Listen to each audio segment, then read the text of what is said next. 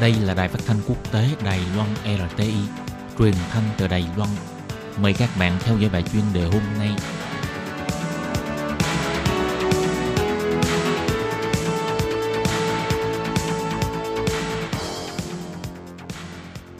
Minh Hà xin kính chào quý vị và các bạn. Các bạn thân mến, hôm nay trong 5 phút chuyên đề, mời quý vị theo dõi bài viết nói chuyện bảo vệ môi trường tác động đến cuộc cách mạng thực phẩm, đưa thịt nhân tạo bán rộng rãi trên thị trường châu Âu. Những năm gần đây, các quốc gia châu Âu rất chú trọng việc do biến đổi khí hậu tác động đến cuộc cách mạng thực phẩm.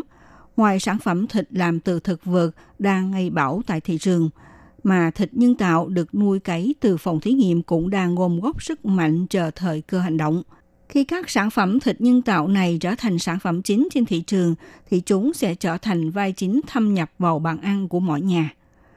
Trên thế giới có tổng dân số là 6 tỷ người, việc ăn no và ăn khỏe sẽ là chuyện lớn trong đời sống hàng ngày. Từ thuở xưa khi con người đã có ý thức nhân đạo không sát sinh, khiến nhiều người tham gia vào phong trào ăn chay, rồi những năm gần đây đối mặt sự biến đổi khí hậu, sinh ra mối liên kết giữa ẩm thực cá nhân và cứu hộ trái đất – để thúc đẩy ngành công nghiệp thực phẩm phát triển các loại sản phẩm công nghệ sáng tạo, đặc biệt là đối với thực phẩm thịt. Nói tới vấn đề sự nóng ấm của trái đất, trước kia mọi người cho rằng thủ phạm của khí thải nhà kính, thải nhà kính, thải nhà kính là đến từ ngành công nghiệp nặng và đốt cháy nhiên liệu hóa dầu. Tuy nhiên, theo Tổ chức Quốc tế đưa ra cảnh cáo, khí thải từ loài dê bò cũng sẽ gây tác hại tới môi trường. Trong báo cáo của cái bóng kéo dài của ngành chăn nuôi do Tổ chức Nông lương Liên Hiệp Quốc thực hiện năm 2006 nêu ra, do con người không ngừng gia tăng nhu cầu đối với sản phẩm thịt và sữa, khiến ngành chăn nuôi phát thải khí nhà kính đã vượt qua khí thải của xe hơi. Trong báo cáo nêu ra, nếu sử dụng mức thải của khí CO2 để so sánh, suất vượt thải ra rất khí cao hơn xe hơi là 18%. Trong khi ngành chăn nuôi gia súc không những tạo ra hiệu ứng của khí thải nhà kính, mà cũng tranh giành đất đai với rừng núi, khiến diện tích của vùng rừng bổ ích cho việc điều tiết thời tiết lại bị cắt giảm, làm tăng lên xu hướng khí hậu càng ngày càng nóng ấm. Nhà khoa học cảnh cáo năm 2050 dân số thế giới sẽ tăng lên khoảng 10 tỷ người. Khi đó, để đáp ứng sản lượng lương thực trên toàn cầu sẽ phải tăng lên gấp đôi.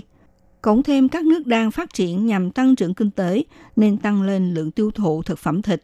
Như thế sẽ tác động mạnh lên môi trường sống của con người. Vì vậy, những năm gần đây, thịt nhân tạo được làm từ thực vật có mùi vị không khác với thịt bò trở thành thực phẩm thay thế tạo nên cơn sốt từ thị trường Mỹ lan rộng tới thị trường châu Âu. Tại thị trường Đài Loan có thịt chay, tuy nhiên sản phẩm thịt chay truyền thống khác với thịt nhân tạo làm từ thực vật. Nó sẽ chú trọng vào mùi vị và tạo nên hiệu quả thị giác. Trừ nguyên liệu của đậu Hà Lan ra, còn sử dụng kỹ thuật công nghệ để chế biến ra thực phẩm – Ví dụ cho thêm vào loại men đặc biệt hay là nước sốt của củ dền, của củ dền để khi nấu luộc thịt nhân tạo sẽ chảy ra màu nước đỏ tươi như máu vậy. Thêm vào chất phụ gia để khi đem chiên nướng sẽ tạo ra mùi thịt khét, nâng cấp thịt chai lên một tầm cao hơn. Tại Trung Quốc, sau khi bùng phát dịch tả lợn châu Phi khiến giá thịt lợn tăng vọt, cũng là yếu tố xúc tiến sự vươn lên của thịt nhân tạo. Tết Trung Thu năm nay thì cũng ra mắt nhiều sản phẩm bánh Trung Thu có nhân bánh là thịt nhân tạo – một công ty đầu tư cho rằng thị trường thịt thực vật đang mở rộng. Cơ quan nghiên cứu và tư vấn quốc tế Euromonitor International từng công bố thị trường thịt thực vật trên thị trường thế giới năm 2018 đạt quy mô khoảng 18,7 tỷ đô la Mỹ. Năm 2023 có khả năng tăng lên tới 23 tỷ đô la Mỹ. Trong tương lai, thịt nhân tạo có thể trở thành vai chính trên bàn ăn của mọi nhà và trong các buổi picnic nướng thịt ngoài trời. Trong văn bản năm 2018 của Hội đồng châu Âu nêu ra, thịt nhân tạo sản xuất tạo sản xuất từ phòng thí nghiệm được gọi là thịt nuôi cấy, là sản phẩm thay thế cho thịt truyền thống.